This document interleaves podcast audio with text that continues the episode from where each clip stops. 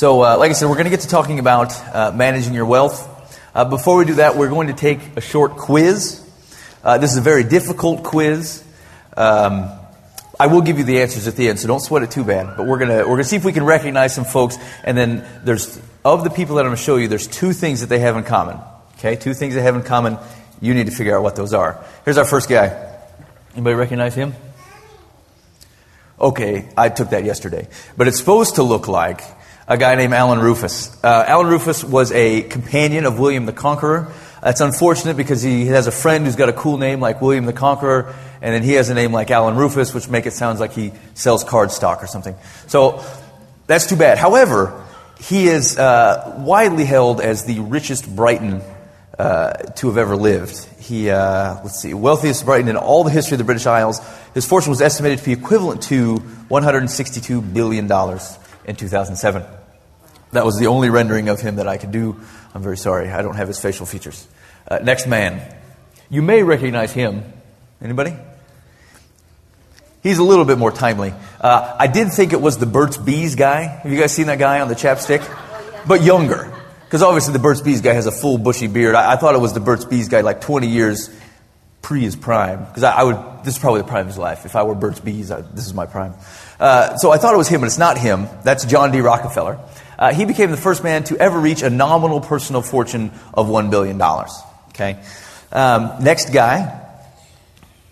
Yeah, that guy's creepy. He freaked me out. I found 18 pictures of him online. Every one of them looked like that. He always looks that way. Uh, so I don't know what he said to somebody, but his legacy has come through as being very, very nasty looking. Um, that is Mansa Musa. He was uh, the king of the wealthy uh, Mali Empire in the 14th century. He carried and spent so much gold while traveling through Egypt that he devalued the currency and wrecked their economy for like a decade after he went through it. And he was just passing through. Okay, that's Mansa Musa. Last guy. You may recognize this guy. This is also me. This took a while. I plaster casted my face, sculpted a little bit. Um, so this is Marcus Crassus, or my rendering of Marcus Crassus. Um, he was a leading politician in Rome. He uh, had as much wealth as the Roman treasury in an average year. Okay? He's widely held to be the wealthiest man in history, although there's a debate, probably by the Burt's Bees guy. All right, so those are our four guys. Any ideas on what they have consistently? Yeah, they're all very, very wealthy, and they are all very, very dead. Okay? Those are the two things that are consistent with those folks. What does that have to do with you? Let's look in James. Starting in James chapter 5, verses 1 through 6, James says, Now listen, you rich people, weep and wail because of the misery that is coming on you. Your wealth has rotted, and moths have eaten your clothes. Your gold and silver are corroded. Their corrosion will testify against you and eat your flesh like fire. You have hoarded wealth in the last days. Look, the wages you failed to pay the workers who mowed your fields are crying out against you. The cries of the harvesters have reached the ears of the Lord Almighty. You have lived on earth in luxury and self indulgence. You have fattened yourselves in the day of slaughter. You have condemned and murdered the innocent one who was not opposing you. James is casually addressing the rich. Uh, let's look uh, individually at some of these verses. In uh, verse 1, he says, Now listen, you rich people, weep and wail because of the misery that is coming on you. So, James does a lot of uh, finger pointing at the church in his book. This specifically is at non Christians, uh, which is good news. But in, he's talking about in anticipation of their final judgment, he's illustrating how they are weeping and wailing for what they have lost. Uh, we need to be careful of the language here. This is not just be troubled or heads up, bad stuff is coming. Okay? This is weeping and wailing. I mean, when was the last time that you found yourself wailing? I'm sure it's been a bit. Wait for it. Other biblical examples of wailing. See if I can drag you back. the, um, in Exodus chapter 11, verse 6, this is the plague of the firstborn in Egypt. It says, There will be loud wailing throughout Egypt, worse than there has ever been or ever will be again.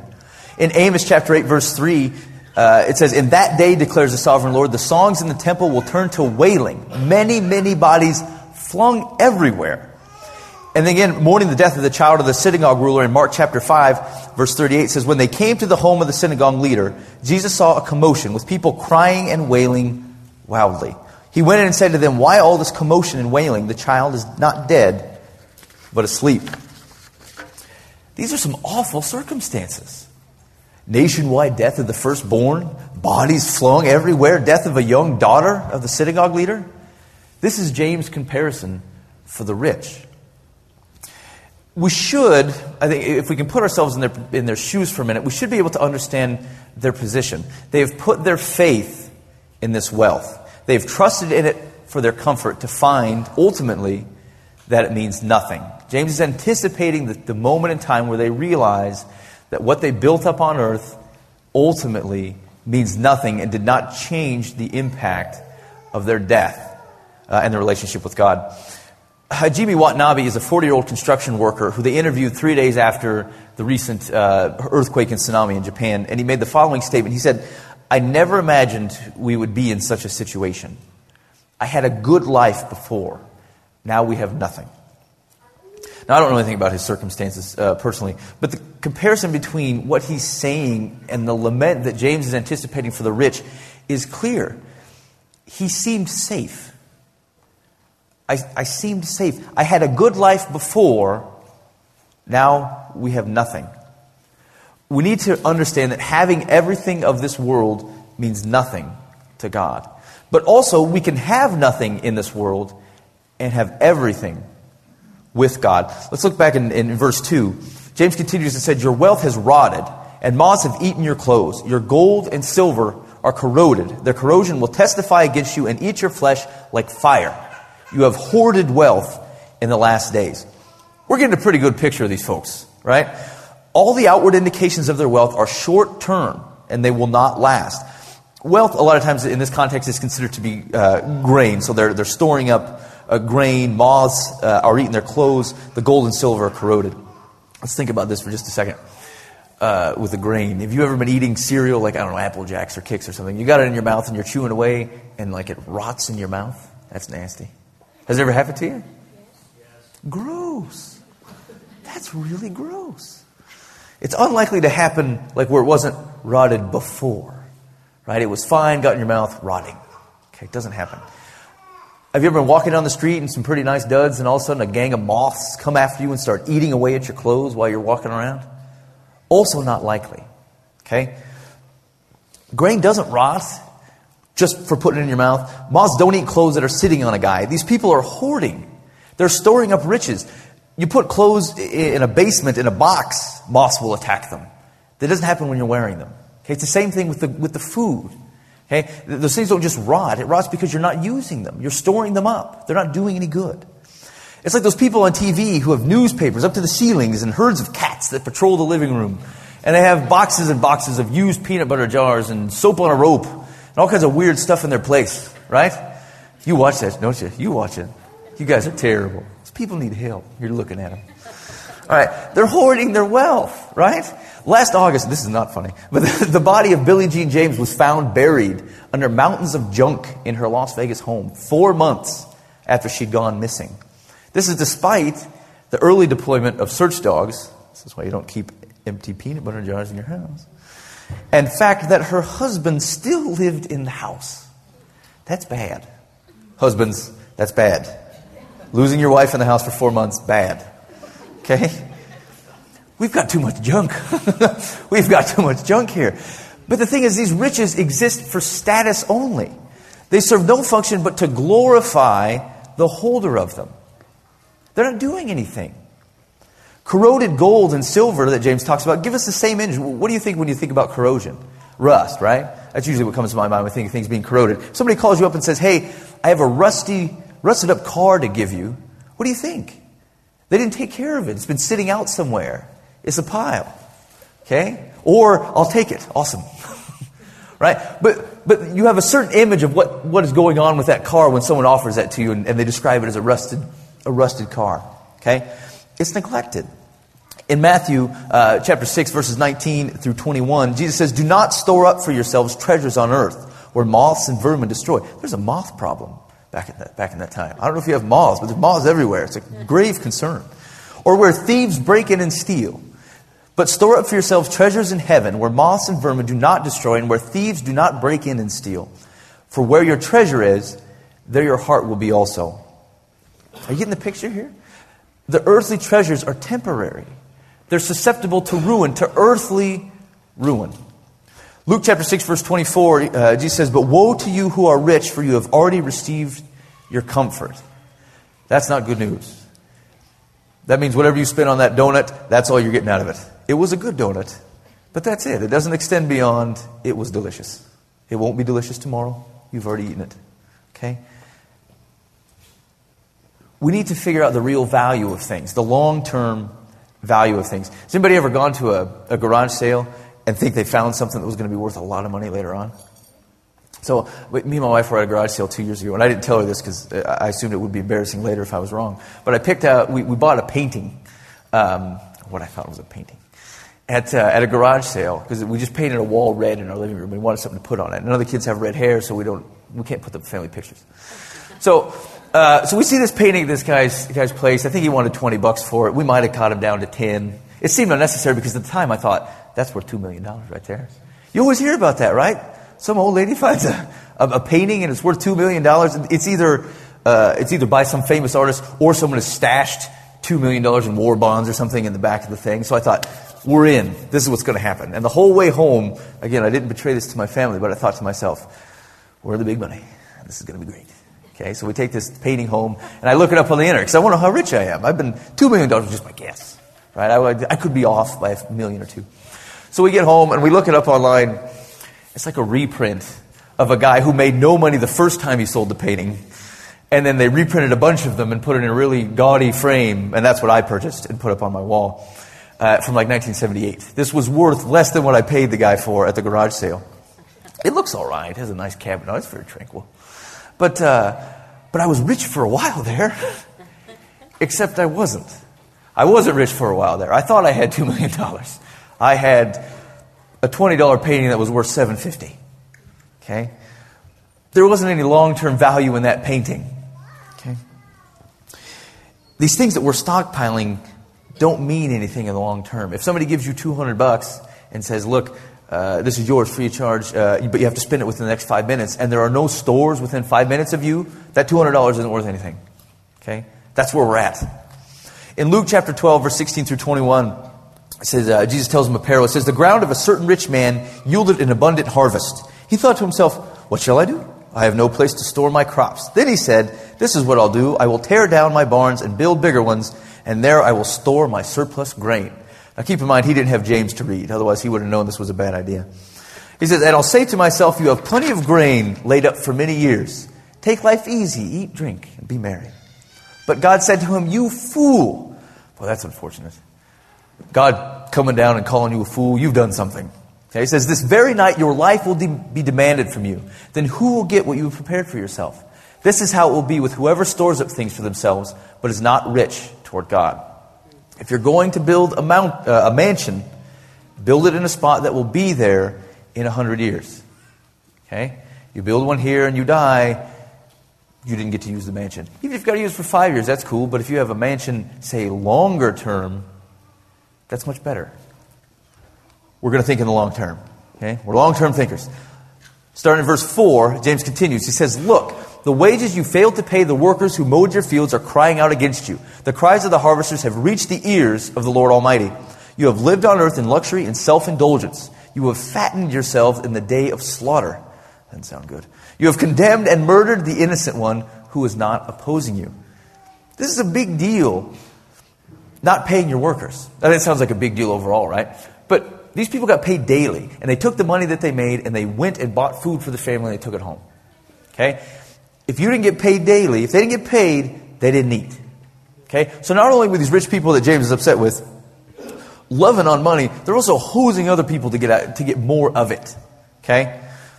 Now you're thinking to yourself, Ben, a couple things. Uh, one, I'm not rich, for starters. Uh, two, I'm certainly not, you know, hosing someone over to get more money. So what is this? What am I supposed to take from this? Well, for starters, we can be confident that injustice does not go unnoticed by God, and it will be addressed. It said the cries of the harvesters have reached the ears of the Lord Almighty.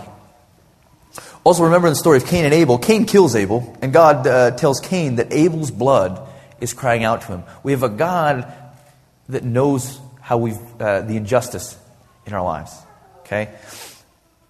And the cool thing is, if we look in Romans chapter 12, verse 19, he says, Never take your own revenge, beloved, but leave room for the wrath of God, for it is written, Vengeance is mine, I will repay. That's good news. Okay? He hears the injustice, and vengeance is his. So we're being warned, uh, I guess, one, to, to understand that the injustice doesn't go unnoticed by God. But two, we're also being warned to not envy the position of the rich. In James, back in chapter 2, verses 5 through 7, James says, Listen, my dear brothers and sisters, has not God chosen those who are poor in the eyes of the world to be rich in faith and to inherit the kingdom, inherit the kingdom he promised those who love him? But you have dishonored the poor. Is it not the rich who are exploiting you? Are they not the ones who are dragging you into court? Are they not the ones who are blaspheming the noble name of him to whom you belong? In the picture that James gives, what do the rich have? They have shallow, rotting, corrodable wealth that means nothing in the eyes of God. They're the ones that are mistreating you, exploiting you, and dragging you into court. They're the ones speaking against the name of God. That's them. What do you have? We've got the perfect Savior in Jesus Christ. You have a promise of forever in the presence of God Almighty, a God that avenges your injustices, a peace that passes understanding. What is to envy? Long term, what is to envy? we need to recognize what has real value for us. We live in the long term. We need to keep an eye on that. Here are the big ideas. In Matthew chapter 6, verse 24, Jesus says, No one can serve two masters. Either you will hate the one and love the other, or you'll be devoted to the one and despise the other. You cannot serve both God and money. The rich folks that James is talking to, they're serving money. They rely on wealth to define who they are, how they will live, and how they will treat other people. When money is your master, you do what you can to serve it, including mistreating those around you in pursuit of it. That's always not going to fly. The indictment of their behavior by James is stinking. He says, You have fattened yourselves in the day of slaughter. You don't want to be the fat pig on the day of slaughter. The fat one goes first. Okay? The slaughter is the final judgment, and they are preparing themselves for their own demise and ultimate separation from God. They're doing it to themselves. Has anybody heard of uh, Dave Ramsey? Are you familiar? Okay. Is that him? Boy, he's compelling. When you're trying to put something together at like a quarter to midnight, I, I put one on there and I said, oh, I need more Dave. So there's five Daves on there. Uh, I give him some depth. Look at him, he's all grinning at me. He, bring, he draws me in every time. So uh, there's a phrase he uses in his wealth management program, uh, and it's live like no one else so that you can live like no one else. Right? And the general thought with, uh, with that under his money management program is the sacrifice now, get your financial stuff in order so that later on you're not going to have to worry about your financial stuff. Okay? Straighten it out now, and then later on you get to live like no one else. I don't know, that seems like decent money advice to me. I tried it for a while. Anybody else done that? It's not good. It's decent money advice. But I think it's way more applicable to how we're carrying ourselves out on the world that God has given us. Live now like no one else so that you may live like no one else. And it's, it's important because we need to you know, have an understanding of our relationship to the world and our ultimate destination of heaven. We live in a culture that is constantly taking what the Bible declares to be sin and making it look acceptable. The pursuit and focus on wealth is a battle that, frankly, we've nearly lost. Okay? When people talk about people succeeding in life, they generally mean wealth. They're generally talking about money. It's, the direction is the culture continues to pursue and idealize wealth, and we, maybe we don't go that far, but we are ceding ground. We accept a higher standard of living because it's where the world is going. It's what the Joneses are doing. We think to ourselves, we're not moving up, we're just keeping up. And that's okay. But wealth as an ideal is problematic because it becomes what we focus our efforts on. Keep your eyes on the prize, achieve success, live life to the fullest, tend to be money driven thoughts from our culture. But they're all accomplished by seeking out and following the will of God. If we strive to accomplish these things by pursuing wealth, we remove God from his throne and we put something else in his place. That's the issue. Money itself is not evil. Like, don't get the wrong idea about money here. It's not implicitly evil, okay? But it is evil just like anything is when you take God off the throne and you put whatever that is in its place. And we tend to do that with money. That's where we tend to move the focus. In Matthew chapter 6, verse 31 through 33, it says, So do not worry, saying, What shall we eat? Or what shall we drink? Or what shall we wear? For the pagans run after all these things, and your heavenly Father knows that you need them. But seek first his kingdom and his righteousness, and all these things will be given to you as well. We've got it backwards. Seek first the kingdom of God. Leave God on his throne and follow that. You'll be taken care of. Instead of putting money in its place and trying to pursue that so that we'll be taken care of. This all seems pretty tough to me. I had a hard time with a lot of this because it, it seems we do sometimes have a problem with focus, and it's really, really easy this is where I, th- where I think we're, we're ceding ground from a cultural perspective. That's where it's feeding. It's all around us, and it's tough to hold firm. Here's what Solomon says in Proverbs uh, chapter 30, verse 8. It says, Keep falsehood and lies far from me. Give me neither poverty nor riches, but give me only my daily bread. Give me neither poverty nor riches. You don't have to be destitute. God is not asking that you give up all your money. Frankly, you can't help the poor if you don't have any money right? And there's no reason to give up everything you have to be, become someone that someone else now has to help. That's not the thought. You're not required to be destitute. But who's on the throne? That's the question. And remember, there was a story of the guy that, um, that came up to Jesus and said, Look, I'm doing all this stuff uh, well. What else can I do? And Jesus said, Give up all your wealth and follow me. Why did he say that? He said that because that guy had money on the throne. Because you remember, he was dejected. He didn't want to give up his money. He had somebody else on the throne but God. That was appropriate for him. Okay? But God, we're not asked to be destitute. Okay? I, I, think Solomon just, he puts it so well. He says, Give me neither destitute, uh, poverty or riches. Give me my daily bread. What's that? Give me what I need to do your will, whatever that is. Sometimes God's will takes a lot of money, sometimes it doesn't. Okay? Give me what I need to do your will. It's perfect. It's perfect and it's easy. And what comes to money, just like anything else, all we should pursue is that God's will be done. So, what does that mean for you? What does that mean for me? What do we do now? Okay? We pray. We pray. I can't tell you how much money is too much.